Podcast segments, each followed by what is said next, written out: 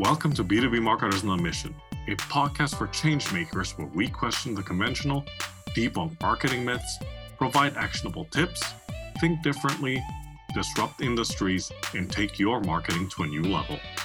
From improving your campaigns to making you a better marketer, these are the inspirational stories that will help us change the way we think and approach B2B marketing one conversation at a time. This podcast is brought to you by Einblick Consulting, helping you to stand out in the market and drive revenue to your B2B business.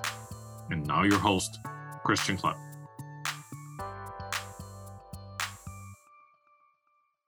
All right. Welcome, everyone, to this episode of B2B Marketers on the Mission. This is the show where we help you to question the conventional, think differently, disrupt your industry, and take your marketing to new heights. This is your host, Christian Klepp, and today I am joined by someone on a mission to help B2B companies to develop marketing strategies centered around content and partnerships to successfully drive loyalty, engagement, and revenue. So, coming to us from the great city of Toronto, Canada, Samantha Lloyd, welcome to the show. Hi, thank you so much for having me, Christian. It's a pleasure to be connected and to speak with a fellow Torontonian. And it's it is a great city, I must say, for as long as we don't talk about the soaring property prices and the construction happening downtown. yeah, otherwise, all good. otherwise, it's perfect. There's nothing that can go wrong from here. Um, but yeah, I'm really looking forward to this conversation, Samantha. So let's just uh, dive in. Yeah, that sounds great. Yeah. So you're no stranger to the world of B2B content marketing, and your area of expertise lies in pipeline contribution as well as helping companies to scale. But for this conversation, let's zero in on a topic that I believe has become part of your professional mission, and that is how to create an effective content distribution plan that helps to drive sales. Mm-hmm. So, from your point of view, how does effective content distribution help to drive sales in B2B? For sure. So, when a lot of businesses are doing their content plan, especially when they're selling to other businesses, they believe that they should kind of hoard their content. So their content must live on their own blog and it must remain there, and they'll use their social channels as distribution. But they kind of stop short at that. So even if they put like paid behind it on social, they kind of just stopped at, at their owned channels. And there's a lot of effective use you can make of kind of building partnerships across content. It's usually a very cost effective way to build out your distribution channels. And it also can enable um, some future benefits around product partnerships and things like that that we can go into. But mostly when it comes to distribution, you want your content to get out there and it's very hard if it only exists on your own channels. A podcast is even a great example of you know you host a guest because that guest is going to share it across their channels and their network's going to share it across their channels. So that getting that network effect is really core to the distribution of your b2b content. Yeah no that's absolutely right. Um, you brought something up earlier i wanted to go back to because i believe what you were talking about is, is earned right? Mm-hmm. So it's earned uh, earned media and and what have you. That sounds like a little bit more work uh, for for folks out there. Like I mean, you know, to to get that earned media, you actually have to go through the effort of like building those relationships and building those partnerships. So can you talk to us a little bit more about that? For sure. Yeah, there's uh, unfortunately a shortage of time in the day, but no mm-hmm. shortage of time it takes to pursue earned media. Typically, you can have kind of like a marketing coordinator or specialist assigned to this. So, this might be someone who is a content marketing specialist who really understands the value of earned media. Um, and building those relationships, like you mentioned, is the core to this. So, you've got to do the outreach it has to be personal it has to be relevant and you've got to have the meetings and sit there and say you know why i want my content to live on your channels why i would love for your content to live on my channels. You've got to have those conversations um, there's really no way around it i do it myself nowadays um, on our team as well at Skeleton Krew we have people who do this and yeah it takes time and there's a lot of research involved in trying to find really good content partners who maybe share a target market with you or have a complementary product to yours. Uh, there yeah there's just no escaping that you're going to be investing time especially if you're not investing money on this side. There's no way to shorten that. Absolutely absolutely.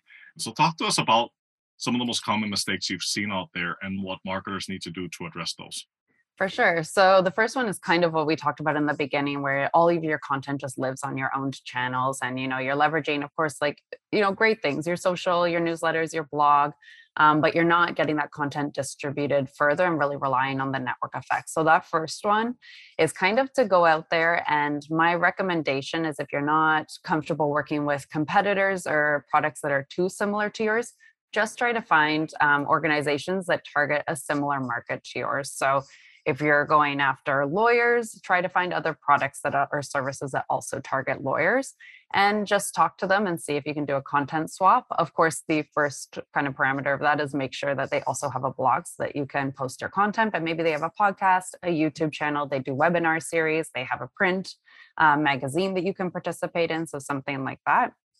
For Another misconception is there's a lot of belief that you always have to pay to get content distributed. This is definitely true in press or if you're putting a lot of ad dollars behind your content, but you can certainly do outreach and find other channels where people are happy to do content swaps because there's a, a value to both companies involved. And so you can equally participate for free. Um, another is that all content has to be written, though I'm a big believer in written content, and that even if you have, of course, audio or video, that you should have a transcript just so that your content's inclusive and everyone can access it.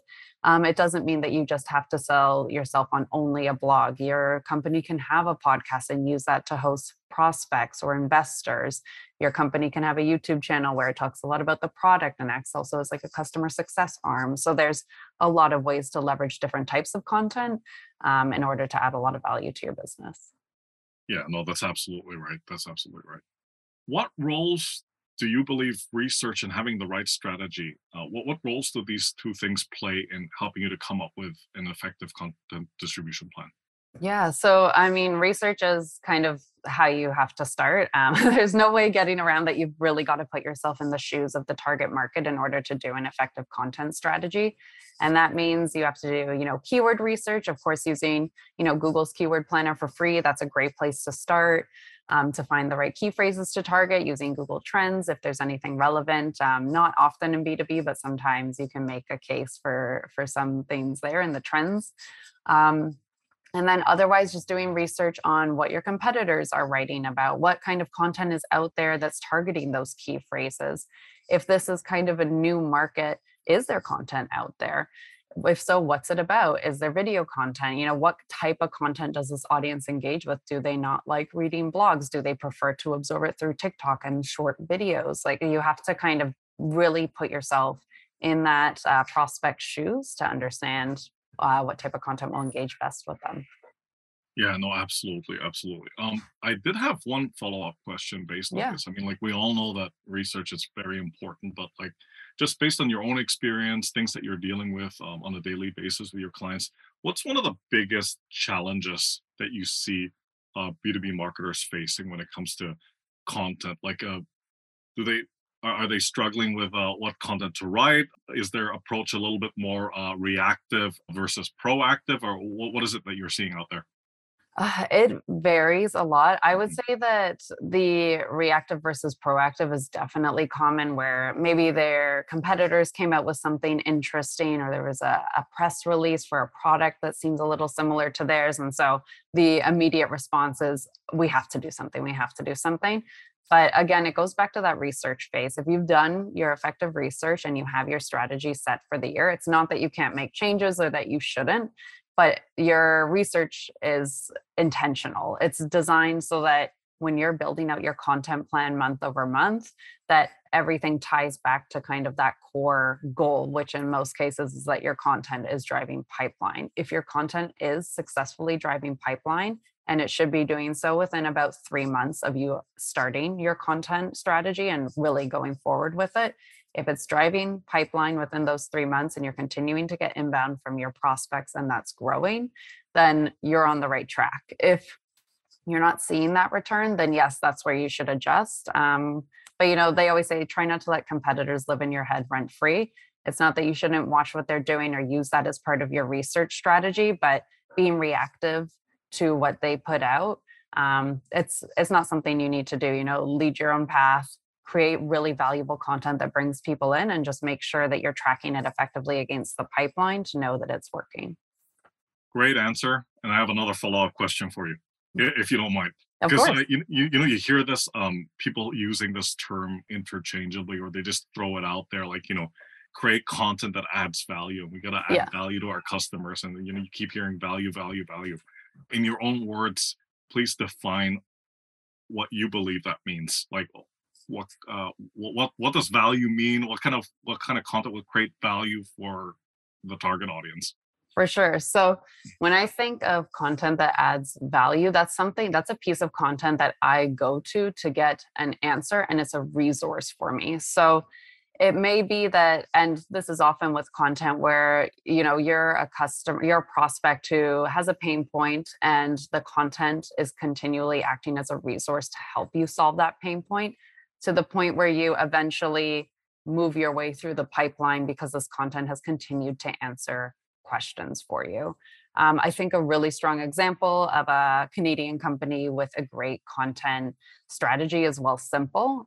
They add a lot of value. They answer your financial questions. They answer a lot of the confusing things that are out there about, you know, like taxes and investing and things that in general a lot of people have questions about. So not everyone is going to necessarily convert to Wealthsimple, but Wealthsimple being that go to resource for them is how they provide value through their content. Absolutely. Absolutely. Hey, it's Christian Klepp here. We'll get back to the episode in a second, but first, is your brand struggling to cut through the noise? Are you trying to find more effective ways to reach your target audience and boost sales? Are you trying to pivot your business? If so, book a call with Einblick Consulting. Our experienced consultants will work with you to help your B2B business to succeed and scale. Go to www.einblick.co for more information. All right, Samantha. We get to what I call the the Lego approach because you know you, you need to break it down into its respective parts. So, what components are required to help create an effective content distribution plan that will not just support sales but also generate qualified leads? For sure. So, content, much like your website, in my opinion, is owned by marketing, but you need to take in sales, product, and human resources, and sometimes investors um, when you're creating your overall content plan. So, from that, I mean that sales is always going to have content needs. A lot of it is for outbound or when they're speaking to prospects. Um, maybe they need stuff in print for events. Maybe they need like a landing page on the website that is specific to a niche, um, a target market that they want to be able to have for them. Um, so, you have to take in sales into account when you are creating your content strategy. The other is product. Um, the best way you can do this is to have a product roadmap. So if you're fortunate to have a product roadmap that's like six months to a year ahead, that allows you to plan very effectively. Um, but if not, just work with your product team. Um, the best thing you can do for content around there is, of course, getting out your product features to your customers, really getting them engaged for that upsell um, ability. But product uh, kind of, you always want to be able to share what they're doing and get people really excited about the new features that you're launching. Um, and then from an HR perspective, your goal is to contribute to the hiring pipeline. Um, so, content about the incredible team members that you have, content about roles that you're hiring for. Um, that's uh, some examples of content that can support them. And then from an investor standpoint, you might want to share some of your press releases on your blog or about the investors involved in your company or provide investor updates where appropriate um, on your content as well. But marketing, of course, is the core owner. Um, so that means that everything that you do still drives through that keyword research and the things that are going to help you succeed in organic content and distribution. So even when you're working with sales, product, um, HR, or investors, a lot of your content is still kind of structured around those that kind of like core need from marketing which is to have prospects come in and go their way through the pipeline so everything you do should keep that in mind. Um, the blog doesn't exist to be someone's personal blog. It really is there to drive sales. So the first thing you want to do of course is your research which is really just like we said putting yourself in the shoes of your prospects um, so that you can understand what they need and how you can provide value to them. And then you want to, of course, create your content. So maybe you're a content specialist and you're able to effectively write quite a few pieces for the company you're working for. Maybe you're not a content specialist, so you hire some content freelancers. Um, but there are lots of options there in order to get your content engine running. And then um, when you're looking into distribution, you of course are looking to get as many backlinks as possible. So you want to live on as many kind of off page sites as possible that have follow links. So the ones that will provide value from an organic and a ranking perspective. So you want to write a lot of content on your blog, but also do that outreach to potential partners and other places where your content can live so that you can continue to be effective there, reach new audiences, build that network effect, and then also have um, really great content and marketing partners for that whenever you release press or new product features, you have these kind of marketing partners who are ready to share your news and excited to share your news with their audience as well. And then I like writing, of course, a lot of evergreen content because it's very easy to reshare. So that just means content that it isn't necessarily a trend or topical or has a timeline to it. It can kind of live forever.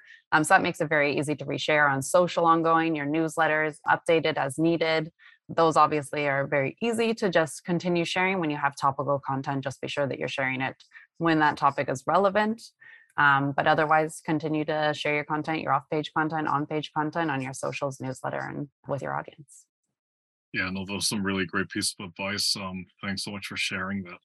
At least from from my understanding of um, you know the conversation that you have I have been having in the past couple of minutes, it really also goes back to doing your research, doing the due diligence, researching the keywords, etc., and also understanding who it is you're talking to, because mm-hmm. at least from where I'm sitting, it's not just external but internal. Yes. Right? So it's a combination of it's all these different players in the ecosystem that your content should be appealing to, understanding the journey that they're on and how that comp, um, how that content complements the journey. Exactly. Such. Yeah, fantastic. I wanted to throw another question in there if you don't mind. Uh, of course. I just can't help myself. I just need to ask you this one. You've probably been watching this trend because it clearly impacts the type of work that folks like you do. AI, mm-hmm. right? Anything to do with AI or the likes of ChatGPT. What kind of an impact is that having on content and content distribution from your professional perspective? And uh, what should people like you what is it going to look like uh, moving forward in your for opinion? sure.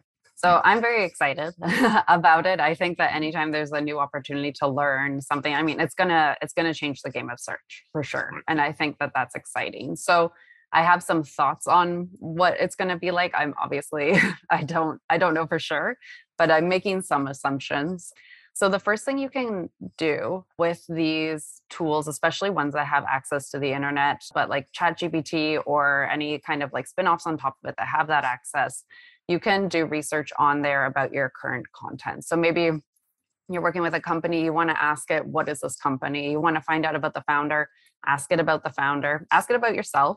This will give you a good idea since the it's trained on data from a certain time period, you know, the, the type of content that's out there and the accuracy. So as you're asking it these questions and you're seeing the answer that's come up, hmm, why is that answer coming up? Why does it have this information when this information isn't relevant? And that can really help you dig into okay, now how do I start planning content in a way where I'm overriding that message to put the accurate message in? The other, which I think most content writers tend to write in, is to write in more of a neutral, positive tone. I've noticed that the AI tools do tend to reply in that tone. So it's very much removing your personal opinion and speaking in a way that's just here are the facts, you know, here are the key resources. And of course, speaking in more of like a positive from like an emotional or sentiment standpoint. And then I believe that when AI kind of becomes like those chat tools become more of a predominant search tool rather than maybe using a search engine, I'm not sure. But that that type of content where you know you've focused well on kind of structuring it so that the ai is using that content and that you're speaking in a tone similar to how the ai would i believe that that would lead to successful content and to that content being presented um, for answers to things so just being very like factual And again, it's like providing value. You're not just selling something to somebody, you're trying to really answer their question. I believe that that will lead to success. Yeah, no, that's absolutely right. I mean, I, I don't think we need to freak out just yet that the machines rise and replace us, right? So no, but I think that it'll Mhm. be a really cool tool. I mean, I've seen Yes. and of course, every time I talk about it, I forget the name of the tool, but there's this really Mhm. cool one. I'll find the link so that you can like link it in the show notes. But Sure. for content writers, this is a game changer. So it basically can take in a PDF you just link it, the PDF, and then it'll let you ask questions on it. So you can be like, what's the data here? What date did this happen? And for a content writer, I know any content writer, myself included, like goes through PDFs like crazy because all the research reports are in PDF. yes, so of, course, of course they are. of course they are Yeah, always yeah. all the best Mhm. information is hidden in a pdf so that tool uh, just changes the game in terms of the speed that you can get information um, and know if that pdf is even relevant like i've definitely skimmed through so many pdfs where i'm like ah this is nothing like what i wanted so it's really great um, from that perspective i think it'll be a helpful tool for people And it'll save you time. yes It's a time saver. It- It'll Yeah. save you time and then you can use your time a bit more efficiently on other tasks, right? So that's one of the advantages or one of the ways that I would say we should be embracing AI. yes Fantastic. We get to the part in the conversation where we talk about actionable tips, right? Mhm. So, Samantha, as you can rightfully attest to, some of the stuff you can't do it in 24 hours. But if somebody out there is listening to this conversation that you and I are having, what are like three or five things that they can do right now to improve the way they create a content distribution plan? For sure. So, what I would do um, that you could accomplish in, within three to five hours is go to like Google's keyword planner or your like preferred search engines uh, kind of keyword research. Look for the keyword research that is relevant to you. Take in that keyword research and choose some of your like preferred keywords in there. You know, usually they have like the lowest competition for the highest search volume, but choose the ones that are relevant to you, keeping some of those parameters in mind look up those keywords in your preferred search engine and click on the first like 10 links of the content and just see what's out there and skim through that content then go to the companies running with those 10 content pieces and just say hey i would like to do a content swap i saw this piece here link to that one and i would really like to write on this topic for your blog and you might get no replies. It is a long game with a lot of outreach involved. But if you search for 10 and your keywords are as relevant to them as theirs are to you, um, you might get the one response, and that can be the start of your content distribution and marketing partnership game. Wonderful. Wonderful. You you almost make it sound too easy, but we all know that, right? Like It's, so a, it's not that it's difficult work, it's just tedious work. So a lot of it is put off a lot.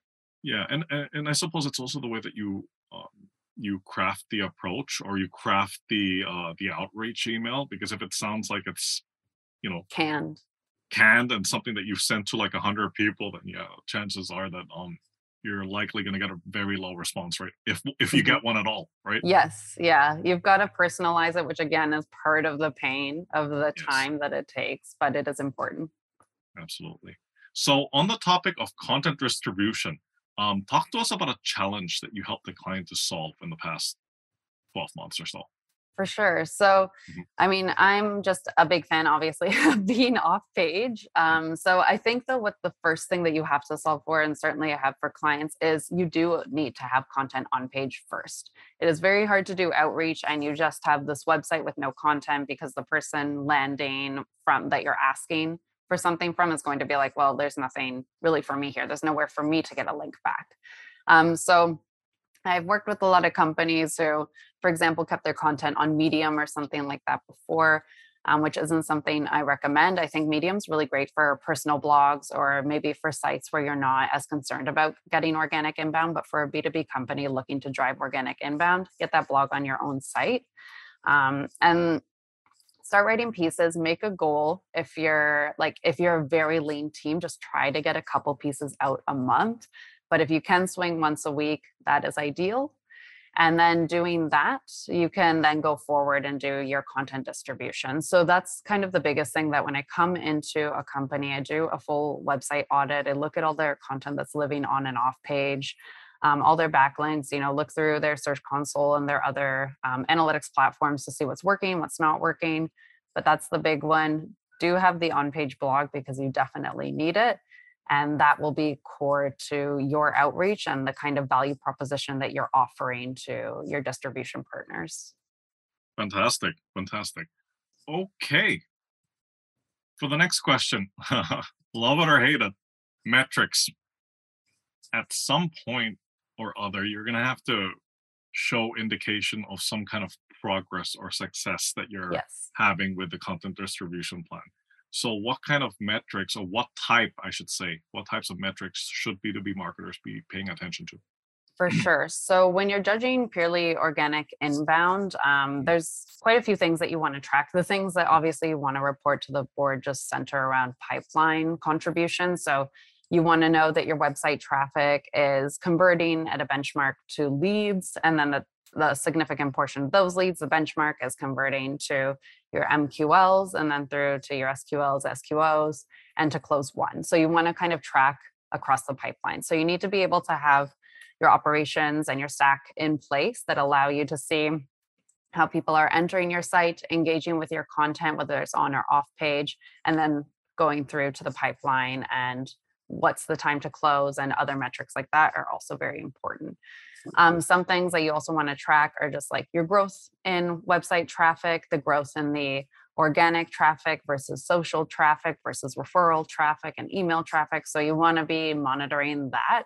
Um, ideally, if you're an early stage company, you could see at least like that 10% quarter over quarter or month over month growth in your website traffic, depending how aggressive you're being with your strategy. Um, but if content, yeah, really is core, um, you've got to make sure it's converting. A lot of people will tell you organic content is a long game or a slow game, but it's not. If you're tracking effectively, you can see within three months how the performance is going, which pages are converting, which content is working.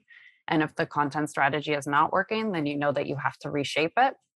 And if your content strategy is starting to get that inbound within those three months, then you can find the ones that uh, you know the pages that have the most lands and the most conversions and really double down on the successful kind of key phrases or content there yeah i think that gives everybody a good indication of what to look out for i mean like i know that when it comes to metrics you can go on and on and on about yes. which ones to pay attention to but for a start or like if you you know you're you're pressed by time these are some of the key things right yeah. or or uh, let, let me rephrase that if you're presenting this to a board of directors who doesn't understand all this marketing jargon or these metrics, at, at the very least, you should have these. Yes, definitely pipeline. And it's uh, mm-hmm. fairly easy as well, typically, to track like budget against revenue. Um, so those are the ones that boards will definitely be looking for. And that's also very easily translatable to the sales team who's presenting their pipeline metrics as well. So that way the board kind of gets like that full vision of like, what's our GTM team up to? Absolutely. Absolutely. Okay, Samantha, get up on your soapbox. what is a status quo in your area of expertise? So let's uh, zoom in on the topic of content distribution. So, what is a status quo that you passionately disagree with, and why? Ooh, okay. I've got. Here we go. I've got a rant here. the, go. The the biggest thing, and I see it on both on page and off page content, is that content tends to end still in a sales pitch in B2B. Um, this is very common. It's because the the goal, of course, is to push people towards these pipelines, and your CTA is the contact form. So you're constantly ending content in a way where it's going to the contact form, or it even has a content a contact form, sorry, embedded. Um, I'm against this. it's not. It's I will say truthfully, I've done content with the hard sale at the end, both on page and off page. Off page, there can be a little more sense to it. Like, for example, if there's no author bio where it's there's like a clear link out and your kind of link backs are just uh, your backlinks are just hidden within the content, maybe a sales pitch makes sense. But I would say if we're talking about how content has to add value to somebody, there is no value in that final paragraph that says, please contact us for a demo. it's not exciting. so I would always recommend that your content from start to finish is very on topic about whatever the search query is that it's answering. And if somebody is interested and if somebody finds value in your content, they're going to convert. They're going to navigate through the rest of your site. They're going to read other content pieces. They don't need the sales pitch at the end to really force them to do that. Not to mention that, I mean, most content pieces have the footer anyways where often a contact form or an email subscribe form or a link to the contact page lives. Um, so I don't think the reader needs it. Um, it's certainly not a fun thing even for the writer to have to continually end all their content in it. So I'm, uh, yeah, my my thing is try not to end your content um, in that sales pitch. I think you just rocked the boat with that one. oh no. no, I'm, I'm, I'm kidding. No, that's I totally I totally agree with that. I mean, I, I see a lot of that myself. Yeah. Um, I, I suppose the question, the follow up question I had for you, Samantha, is like because you you know you've obviously seen this a lot. Like, do you feel that a lot of the times, I, I would say it's not the only reason, but do you feel that um more often than not, the reason why a lot of B two B companies go down that avenue where they end it with a sales pitch is because they just don't quite understand the buyer's journey that their customer is going through or they haven't done that due diligence up front where they conduct these these customer interviews and map out that buyer's journey. Like do you feel that that's part of it it definitely can be. I think that so obviously when people are landing on your site and doing search queries, yeah. Uh, their stage ranges from where they are. They have a pain point, whether they're in that like, you know, awareness versus consideration versus versus dis- like decision phase, that is really what leads them through to convert. So if they're in the decision phase, they know that they have a problem. They know that they need a solution. They know what solutions are on the market then it, your content can easily convert without that kind of end sales pitch. They're here to solve their problem. That's what they want. If they're in the awareness or consideration phase, you're really telling them about like, you know, hey, we know your problem exists, or hey, this is a quick solution to this problem. And that person, they may feel if that's a lot of the the traffic that they're driving is from that, especially the awareness bucket, they may feel like, wow, people are just not converting. They're reading our content and they're leaving. So we have to end in a sales pitch. But that person in the awareness stage, this is part of their journey. And depending on your kind of cycle, um, it may take three months for them to come through and convert. So you want to keep sending them content and engaging them with content and trying to get them on your social channels and your email and getting them just engaged with you ongoing. And you do that by just writing great content that answers their questions. And ending in a sales pitch doesn't necessarily mean the people, the person in that awareness stage or even the consideration phase is going to go through right away. So it just, to me, it's just extra words that you really don't need. Um, and it doesn't serve a purpose for kind of any person in the stage of their journey. Absolutely. Absolutely. I'm going to throw one last random question in there sure. for you because you you know you've done such a great job of a- answering all my follow-up questions. Let's open up Samantha's toolbox. What's in there? My toolbox like my stack? Yes. Okay, so my stack for marketing, um, I would have always said Google Analytics. I am devastated by GA4. I loved Universal. I think a lot of marketers agree with that. Yeah, it's uh, it's upsetting. Why? oh, why? Google, why? Yeah. um, so I obviously you should still have it. It's a free tool, so just put it in. Um, do I think GA4 provides as much depth or insights? Uh, no, of course, but it's uh, it's still worth putting it in. Of course, if you haven't switch that is coming July 2023. Depending when this comes out, I hope that you switched. If you were on Universal, you might be upset if you're not tracking now. Um, the other thing, of course, is Google Search Console, Google Keyword Planner. These are complementary tools um, that you need as part of like your content and backlinks um, journey as you're doing content and distribution. Um, and Google Trends as well when you're looking at just for some topics to write. So that's kind of the Google bucket. Of course, depending on your search engine, Google's just most relevant uh, for the companies I work for in their target markets, but another search engine might be more relevant um, depending on who your company targets. Um, but aside from those ones, they're all free, they're all great. So I definitely recommend using them. I have a few other favorites. Um, I've always had a love for MailChimp. Um, it is free up to a certain number of contacts. I believe it's still 2000 and depending on like the type of automation or things that you want to put in.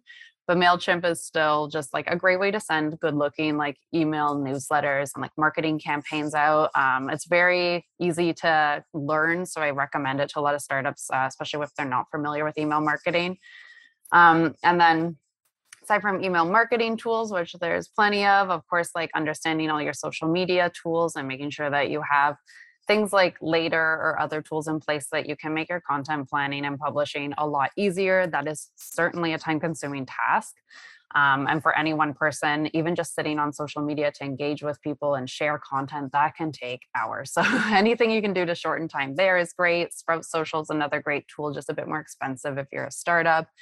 Um, I love Moz, again, a tool that I always recommend, um, but certainly can be on the more expensive side if you're a startup. So it just depends what stage your company is at in the content journey. If your content is converting well within a year, I typically encourage companies to go forward with that. Um, and aside from that, um, from like a sales perspective to track the pipeline, um, uh, the company has to have a CRM. Um, so that could be HubSpot or Salesforce or anything like that. So you can get that set up to track um, all your kind of marketing attribution. And then uh, from some other sales tools that really support on like email campaigns that sales uh, teams send out that marketing supports on, I love Apollo. And then um, I'm obsessed with Webflow. Most people know that about me. Um, but of course you are. of course. That's just like basic knowledge about me. Also not saying hello. but the, you definitely need um, a site that's easy to work with. So right. if you're like, if your team's especially working with a lot of content freelancers and you want them to publish, like handle the publishing themselves, you know, work with a CMS um, so that you can get a content management system is what that is, so that you can get site content published easily, spin up landing pages easily. Um, but there's WordPress and there's other ones um, that companies love working with. Um, but those are kind of all my main tools. Everything basically to shorten time, um, help with distribution, help make things a lot easier, and then track everything. Boom. and there you have it, folks. Um, Samantha, thank you so much, first of all, for sharing your secret classified tech stack with us. Very classified. it's out in the open now. And thank you so much for being so generous and uh, sharing your experience and expertise with the listeners. So please, quick intro to yourself and how folks out there can get in touch with you. For sure. So, yeah, I'm Samantha Lloyd. Um, I'm the managing director at Skeleton Krew Agency. It's an agency with my co founder, Kristen Campbell, as director of content. And we have a team of just amazing contractors um, who work for companies individually. So, feel free to reach out to anyone on there. Um, but we also do packages together. And aside from that, I kind of act as marketing director, head of marketing for the various companies that I work for. Um, they're all in B2B and often software. But yeah, that's who I am. And if you want to look up Skeleton Krew Agency, it's Skeleton Krew with a K. And uh, you can find me on LinkedIn and Twitter, of course, as well. Fantastic. Fantastic. So, Samantha, it's been an absolute pleasure. Thanks again for your time. Take care, stay safe, and talk to you soon. Thank you so much, Christian. Really appreciate it. All right. Bye for now. Bye. Thank you for joining us on this episode of the B2B Marketers on a Mission podcast. To learn more about what we do here at Einblick, please visit our website at www.einblick.co, and be sure to subscribe to the show on iTunes or your favorite podcast player.